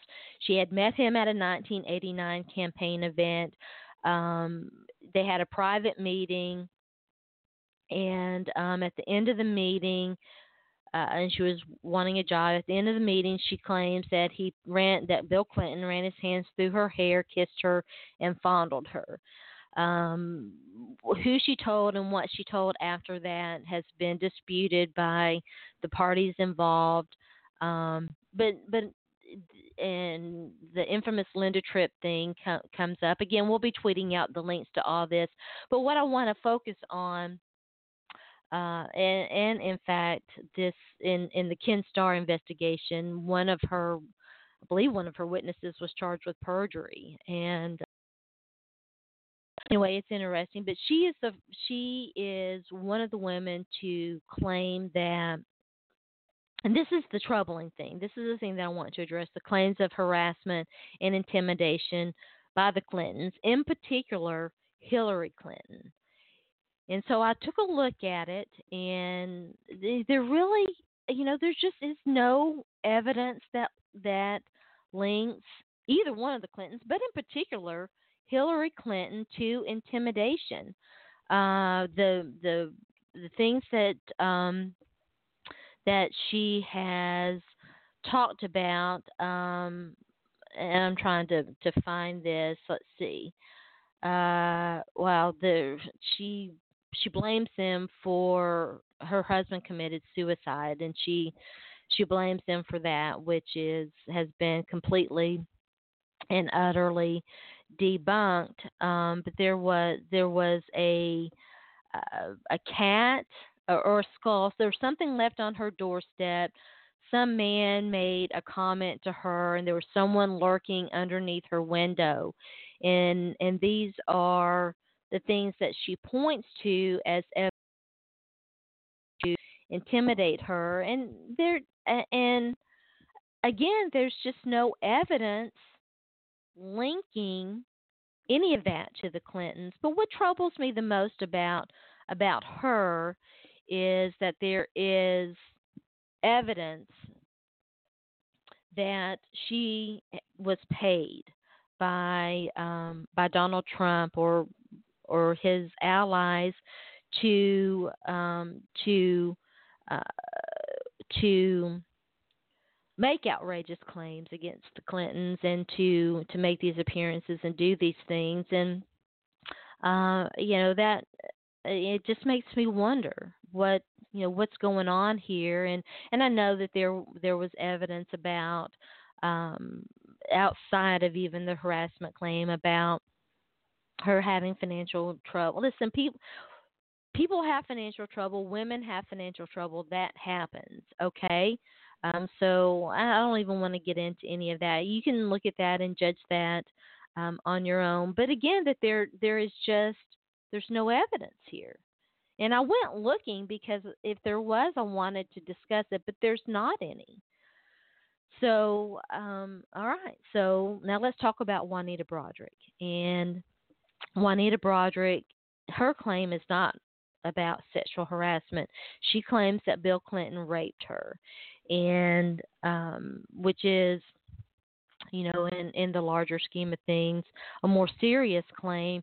There was there have been some really good articles um, that have been done about this. The best one, one of the best ones that I saw was on BuzzFeed, and it was by Katie Baker, who, um, and this was, let's see, August fourteenth, twenty sixteen. We'll tweet out a link to this, and um, it goes into detail about it. And again, there were inconsistencies.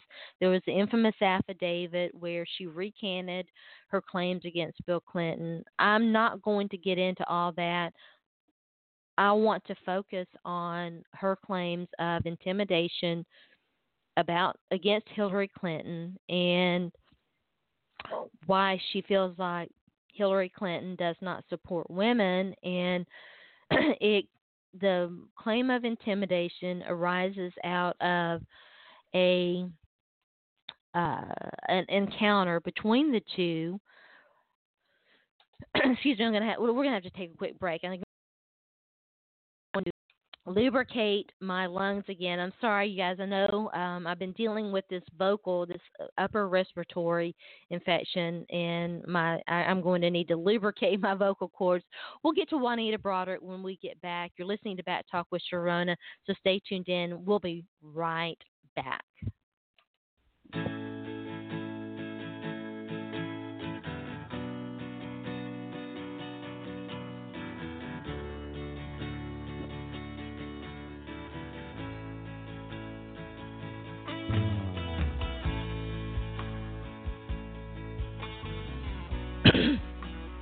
All right, you guys, I'm sorry. Welcome back. You're tuned in and listening to About Talk with Sharona. We were just about to get to Juanita Broaddrick. We had to take a quick break. Um, I lose my voice before the end of this show. We're roughly thirty minutes away from the end. We still got one more claim to go after Juanita Broaddrick. Her the the intimidation and harassment that she claims against Hillary Clinton came at came by product of a brief encounter that she had with her. Uh, it was thirty-eight years ago. It was at it was at a state political event. This conversation, um, and, and this is her own. This is Juanita Broaddrick's own personal account of it. She came directly to me as soon as I hit the door. She caught me and took my hand and said, "I'm so happy to meet you. I want you to know that we appreciate everything you do for Bill." And um, it, that's it. That that's that's the entire thing. Um, and, and you know, and it, and, and look, I, again, I sympathize. She's listen, she's another one who says some really stuff that's really hard to for me to countenance, but I sympathize with her.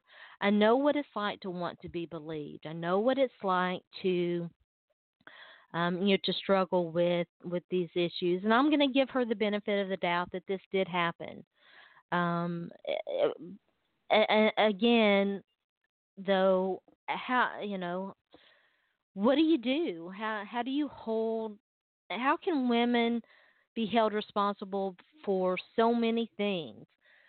But this intimidation is is very um, questionable. But I understand that, you know, for her, you know, maybe she's struggling. She's struggling with this incident, and uh, you know, and she wants Hillary to come up to her and say, you know, I believe you, I support you. I mean, I can understand that. I think that it's impractical. I think that it's asking a whole lot of uh, of someone to do that. But, you know, I can understand that maybe she does want that. I can understand why any of these women want that. But, again, I think that it's asking a whole lot to, you know, to want that. But this is, this is it entirely. And, you know, it assumes that, um, you know, that at the time that she even knew, because Juanita Broaddrick didn't come forward for a long time. And, and that encounter took place before any of the later events. So, you know, it's tenuous, tenuous at best, but she is also another woman who supports Donald Trump. We're going to get to that in a minute, okay? We're not, we're, the, the Trump support we're going to get to.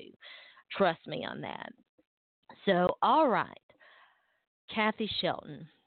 This is the one that, um, you know, that I really want to talk about. Kathy Shelton was twelve years old when she was raped, by her own account, and uh, okay, allegedly. We'll we'll use the word allegedly. I'm not going to question her account, okay? I, I, I'll assume, for the purpose of this discussion, that that she was, and you know, and I sh- I hate to use the word assume. Okay, let's say that she was raped, and and, and that this thing happened. The the Hillary Clinton connection was that at the time she was Hillary Rodham. This was before, this was back in nineteen seventy-five. Um, and Shelton, by the way, was raped by a forty-one-year-old factory worker. His name was Thomas Alfred Taylor. Um, the Hillary Clinton with Rodham. She had not married Bill Clinton. Um, she was a lawyer. She had just moved to Arkansas. Uh, she was getting ready to, to marry Bill Clinton. She had just moved to Arkansas and was the she was appointed to the case to get her wishes. She didn't want to represent this man. Uh, she was appointed because he fired the defendant, the man who was accused of raping Kathy Shelton. um, fired his attorney and said he wanted a, a woman as a, as a lawyer, and Hillary Rodham was suggested and appointed by the judge. She tried to get out of it. The judge would not let her. And so against her wishes, she was forced to zealously defend this man.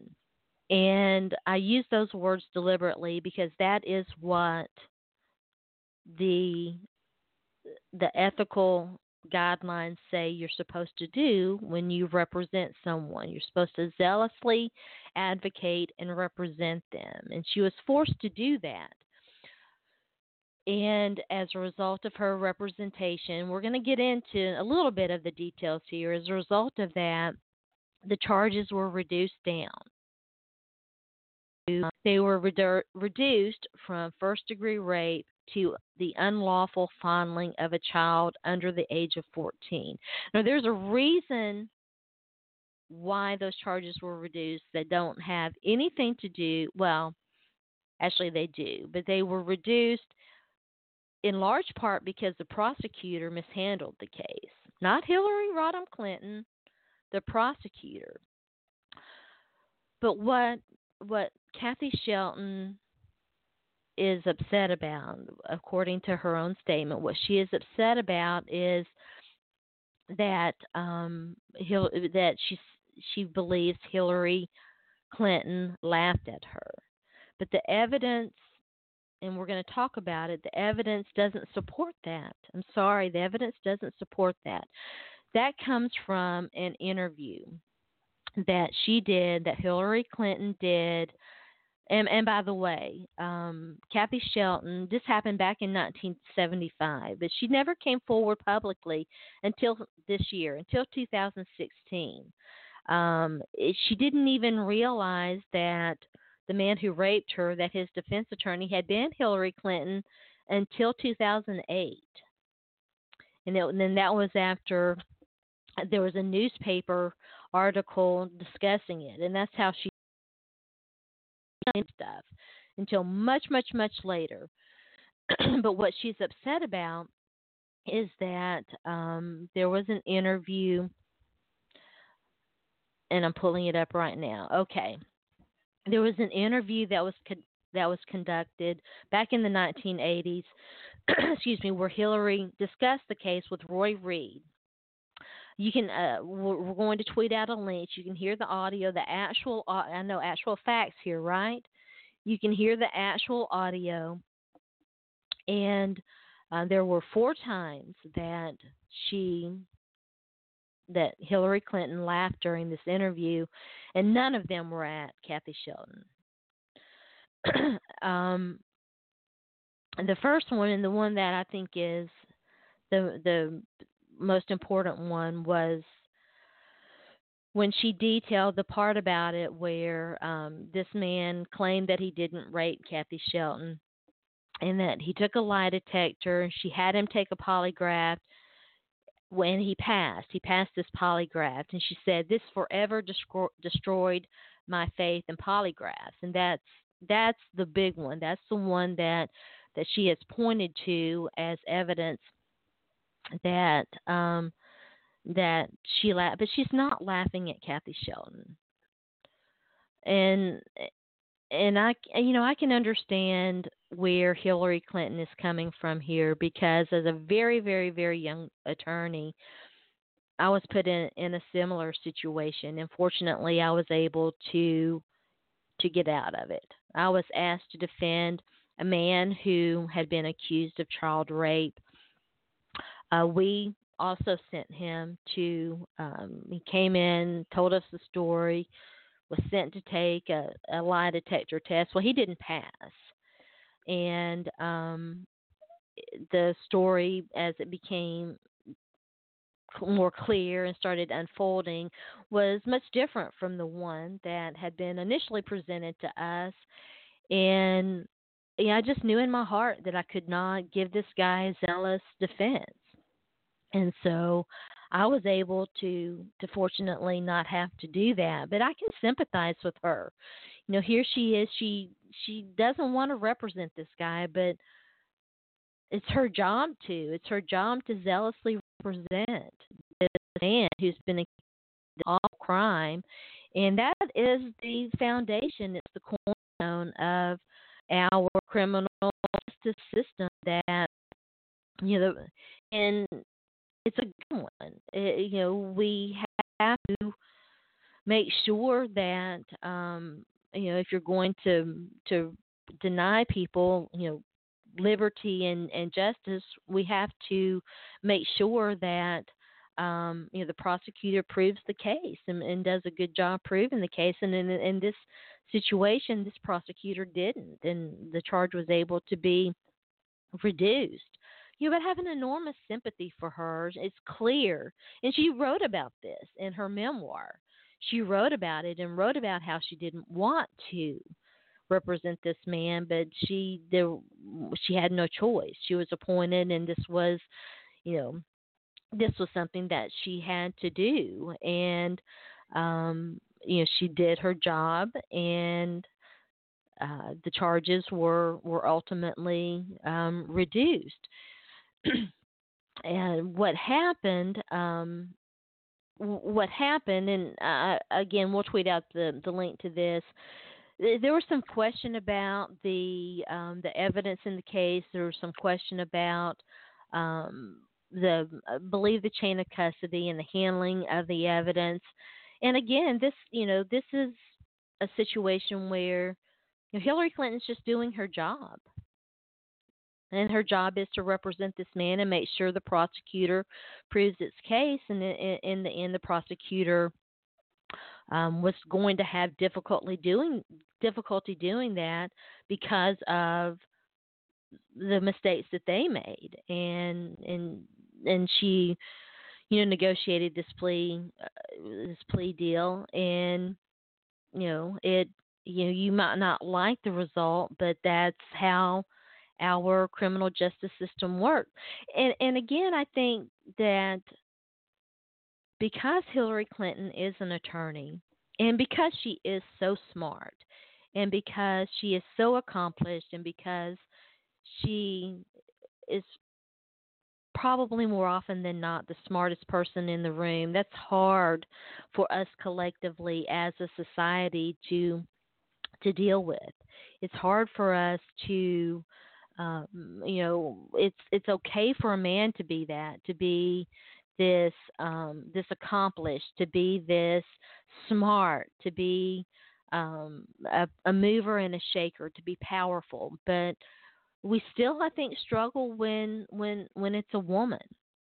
And uh, I think that that is in large part responsible for, you know, for how we we perceive these things. But again, there's no there's no evidence here that even remotely suggests that because Hillary Clinton did her job, she doesn't support women, and she didn't, um, you know, that she had some sort of personal agenda, some vengeance against Kathy Shelton. It's just not there. But yet she's another woman who, who does support Donald Trump. And now we come to the Big Apple, the defining moment, the moment that Um, that I want to talk about, the important moment, and that is why would these four women support Donald Trump? Why? I can understand them having, you know, negative thoughts and feelings and what have you toward Bill Clinton, and I can even sort of understand, even understand why they might feel the way that they feel toward Hillary Rodham Clinton. But why support Donald Trump? Why support someone who is equally, if you believe Bill Clinton, if, if, and I'm not saying not to, but if, if you're Paula Jones and you and, and Bill Clinton did this to you and you believe that he is a sexual harasser, why would you support Donald Trump, who is as bad, if not worse, than what you believe about Bill Clinton? I do not get it. I don't understand it. I don't understand how any of these women, if, if and I'm on board with believing how they can think Bill Clinton is this horrible, terrible person and yet support a Donald Trump who is as bad, if not worse. I do not get that. To me, it is mind-boggling. Why not Jill Stein? Why not Gary Johnson?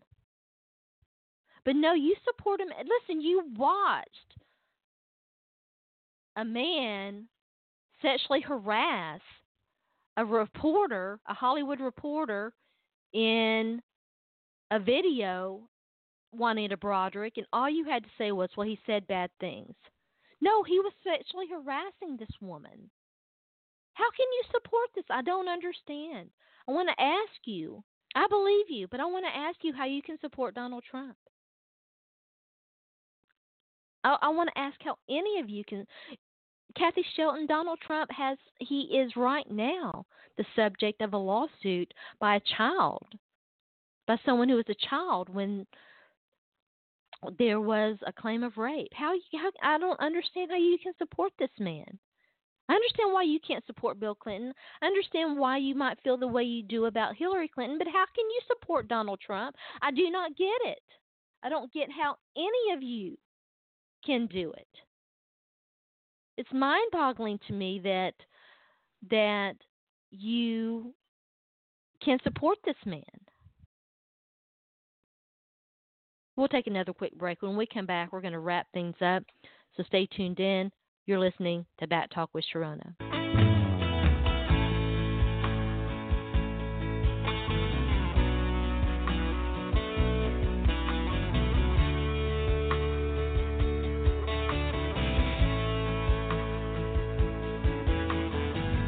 twenty-five years, I'm a lot still trying. All right, welcome back. You're listening to Bat Talk with Sharona.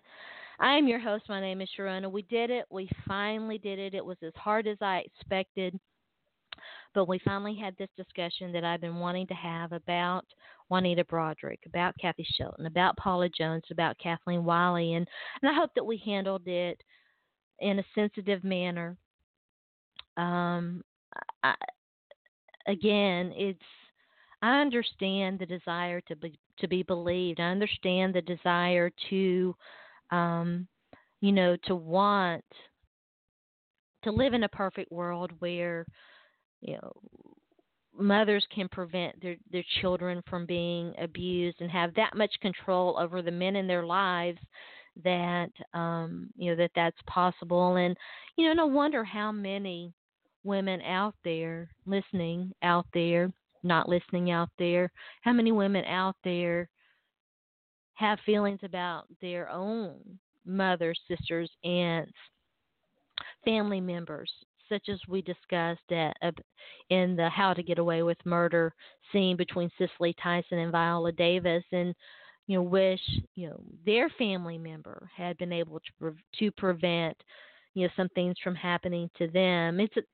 you know, it's not, It's not an easy, there are no easy answers here, um, except to say that by talking about these things, maybe we can make a difference. Maybe we can save a child. Maybe we can save a woman. Maybe we can make the world a better place.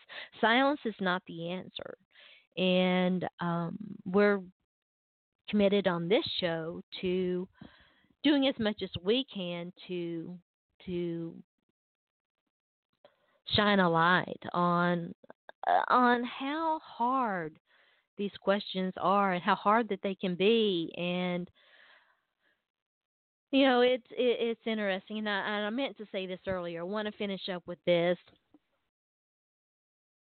and and how I walked away from it with so much respect for Hillary Clinton, because I do think that it was, for me, one of her, it, it was one of her best hours. And the, you know, the, the thing that, um, that I forgot to mention that I want to mention is that, you know, there were a couple of questions I thought that were, they've been getting a lot of press, and, and initially I thought that they, I understood the questions, but now I'm like, ah, you know what? They're they're kind of hard questions, and maybe questions that um, that were a bit unfair. And the the first one has to do with her deplorable comments.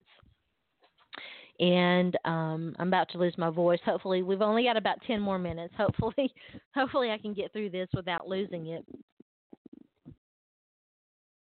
The deplorables question. And I thought that she handled it about as well as she possibly could because, you know, she did say that.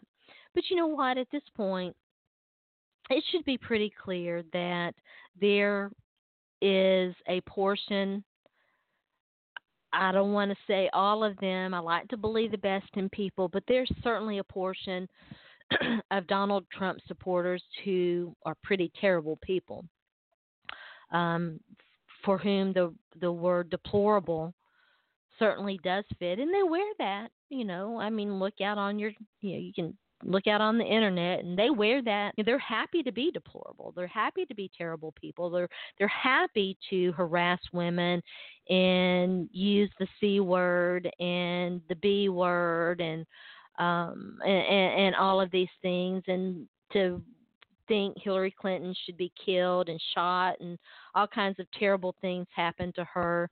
Um, you know, it's unfair, I think, to ask Hillary Clinton to defend people for whom there is no defense. You know, I mean, there are some terrible people in this world. Um, I, I think that she generally does want to unite this country, but there are going to be some people who are never going to get on board with her, who are never going to let them unite her. But again, we're holding her responsible for having to try to do that. And I think that that's unfair. I think, I think that that's an unfair standard. And the second thing is, um, at the end, and at the time I thought it was a good question, but asking them to say something good about each other, uh, I would really struggle to find something good to say. And um, and again, I thought she handled that as well as she possibly could. But you know, it, it wasn't. Uh, on in retrospect, it was, I think, a a, a bad question. And um, sometimes you got to call a spade a spade. And you know, when people are terrible, you have to say that they're terrible. And there certainly are some terrible people in this world. All right, so that's it for today. Uh, you've been listening to Bat Talk with Sharona. Shout out once again to Robyn Mundy, who joined me in our first hour talking about the Buffalo Bills, Tyrod Taylor, uh, the job that Rex and Rob Ryan are doing there, the firing of Greg, Greg Roman, and, and all of that. Robin's a wonderful person. I'm so thankful to call her my friend. We'll be tweeting out links to where you can find her, where you can find her work, where you can find the article that we discussed about for for the Bills Wire, talking about situational football. Um, and we finally did it. We finally had our discussion about the Clinton accusers. I hope that, again, I hope that we handled that in a sensitive manner. I hope that we um, we did not.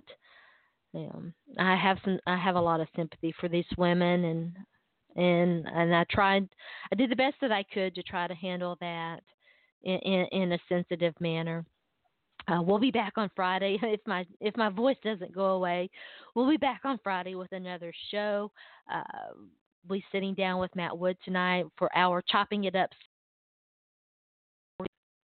The security um, breach there, and the, the sexual discrimination lawsuit, excuse me, and um, we'll be uh, talking about more. I'm going to be joining my friends, uh, Chels and Rita, the N F L chick, uh, for their podcast. I'm, I'm, I'm like giddy. I'm girl crushing, absolutely. So uh, we'll be tweeting out a link to that, and going for two will not be tonight. It'll be tomorrow night, and I'll tweet out a link to that. You can follow me, by the way, on Twitter at Sports by Sharona.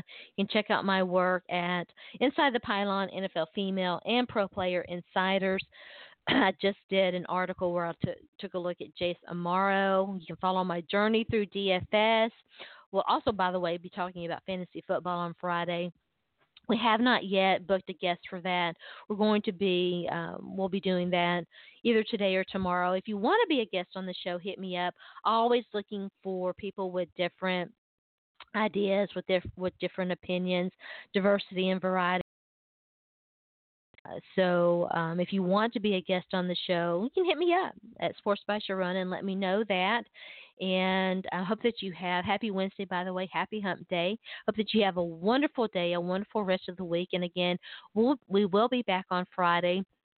The show will air as it typically does at ten o'clock a.m., barring anything unforeseen. And um, you can uh, look for details about that. So um, have a great day, and we'll be back on Friday.